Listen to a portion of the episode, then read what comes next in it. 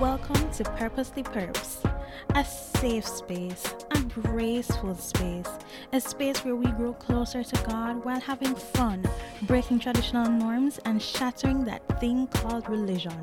I'm your host, Perps, and a problem you know.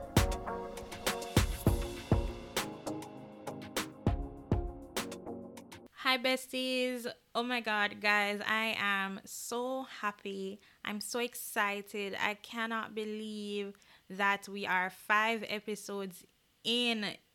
Like, this could have been start a long time. This could have been start a long time. But you know what? Nothing happened before the time. So guys, I just want to say thank you to everyone who's on this journey with me. I appreciate you so very much. You guys are a blessing to me. You guys are everything. And I just pray that God continues to bless you guys. Yeah. So guys, today, this episode is going to be very straight to the point. Literally. Listen, the struggle is real. We hear this saying a lot, don't? But it's true, you know? It's true. Last week, we spoke about how important it is to learn the lessons being taught during the waiting. And this week, I'm going to share with you how ugly and horrible and nasty the struggle is during the journey. My love taught the truth over here, you know? And I feel like God has led me to this topic for a reason.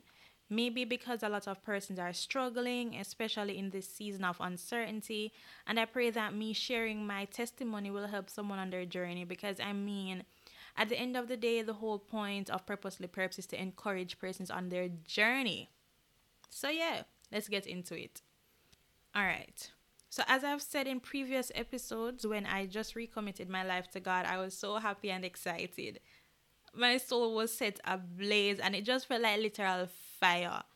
I wanted to be in God's presence every minute of the day. Like, guys, listen, me just know say my mother did annoyed with me constantly preaching. But you know what? It be like that. It be like that, sis. Then God led me to do a 7-day fast. Mercy. And that's where the problem start.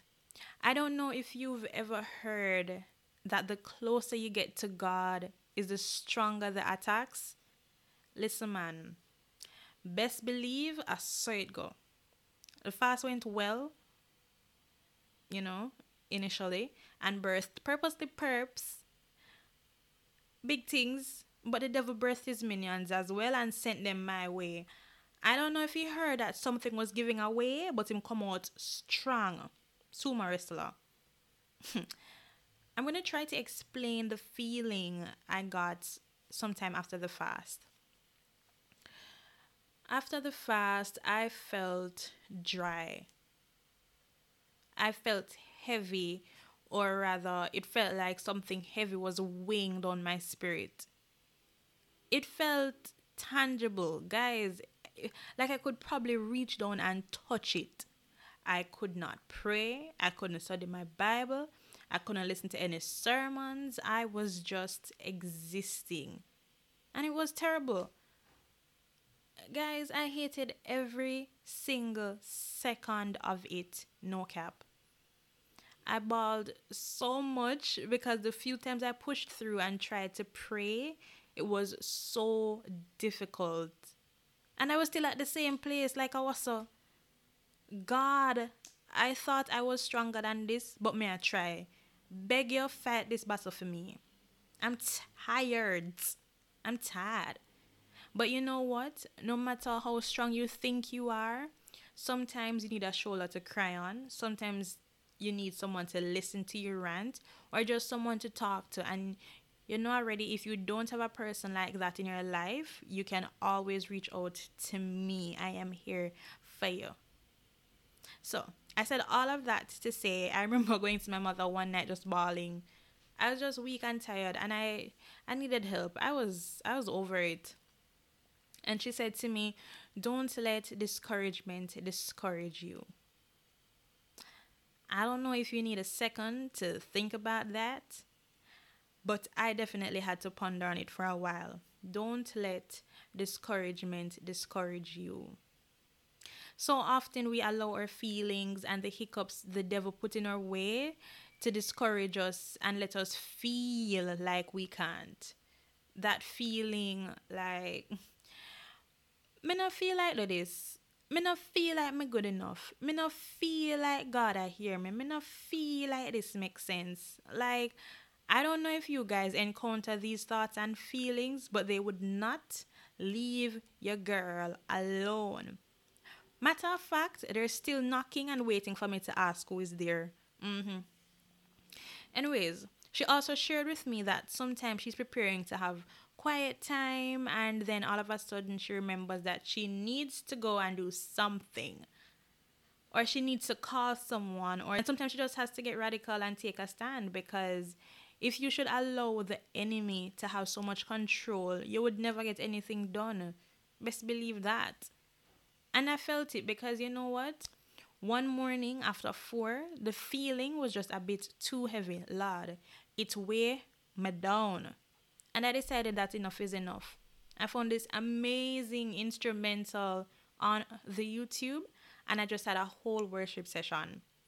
I allowed prayer and worship to break the boulder that was resting in my spirit. And I kid you not, it really felt like a boulder. There is nothing else I can use to describe it.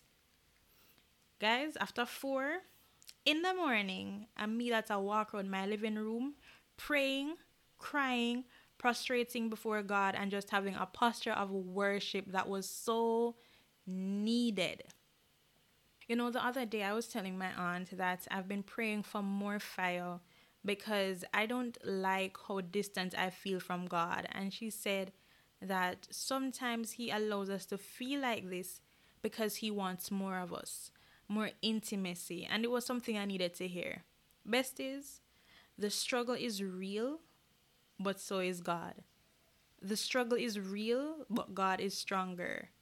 No matter how heavy it feels, if you have faith like a tiny grain of mustard, if you wholeheartedly believe that God can bring you through your struggle, then it's already done. Just relax and watch the finish. That's what I would have wanted to say, but see, there another struggle is right in the mix, because what's harder for me to do than trusting God immediately when I've hit a roadblock? Like, guys, it takes me a while to calm down after having an anxiety attack or overthinking or just stressing myself out. It takes my mother sometimes to say, God will make a way. It takes Tamara to say, do you believe in God? And this is why I say it's so important to have people in your life that can encourage you, keep you accountable, and just be there for you on this difficult journey, and vice versa. And you know what? The journey doesn't only affect things of the spirit, it also affects the natural. It causes relationships to end, crossroads to appear, you don't know which way to turn. You don't know if you have a purpose, you've lost your passion, you feel like everything is going south, everything is just a mess. You know, sometimes I have to wonder if persons believe that once you become a Christian, life just becomes your oyster and everything is perfect. You're walking on gold and things are seamless. But you see me there if I tell you that the struggle is real. Yeah. When you think all is well, you turn to the left and your world is burning. You turn to the right and confusion and fear are directing traffic. What do you do then? For me, as I've said, I don't always turn to God first. If you do, then I am so happy for you. I am so proud of you. But me have to ball or sleep first. Yeah. Then, when I've cleared my mind and I realize that the world is still burning and fear and confusion are still directing traffic, I start praying. I want you guys to remember that although it may be easier to fight in the natural, to cuss the person or persons that hurt us, to quarrel because people are terrible, to feel downcast because your passion or purpose feels non-existent or it's on a decline, remember that 2 Corinthians 10 verses 3-5 says, for though we live in the world, You do not wage war as the world does. The weapons we fight with are not the weapons of the world. On the contrary, they have divine power to demolish strongholds. We demolish arguments and every pretension that sets itself up against the knowledge of God, and we take captive every thought to make it obedient to Christ. I love this. I love this because even though the devil comes with his minions to attack us, even though we get stronger fights the closer we get to God, even though the feelings are there to pull us down, even when the anxiety is crippling us and the thoughts are telling us every negative thing possible, the Bible is here to remind us that we have to go to war. Spiritual warfare is so necessary, and that is why we have to put on the whole armor of God. But that's a sermon all by itself. So even though the struggle is real and it feels detrimental, we have been given the ability to conquer, to overcome, to learn, and to be successful. Yeah, right, that's it. So guys, I would actually love to hear your feedback on this episode. It's a topic that I don't think gets enough attention, and the journey rough bad, I'm not lie. But you guys know I'm here for you. You know we're all about growth over here, and if that means uprooting negativity, coming face to face with our weaknesses or shortcomings, or just highlighting areas to improve, then we're gonna do it. Always on. We sound good? Yeah. So thanks again for being on this journey with me. Share this episode with everyone, and remember that God loves you, I love you, you are not alone.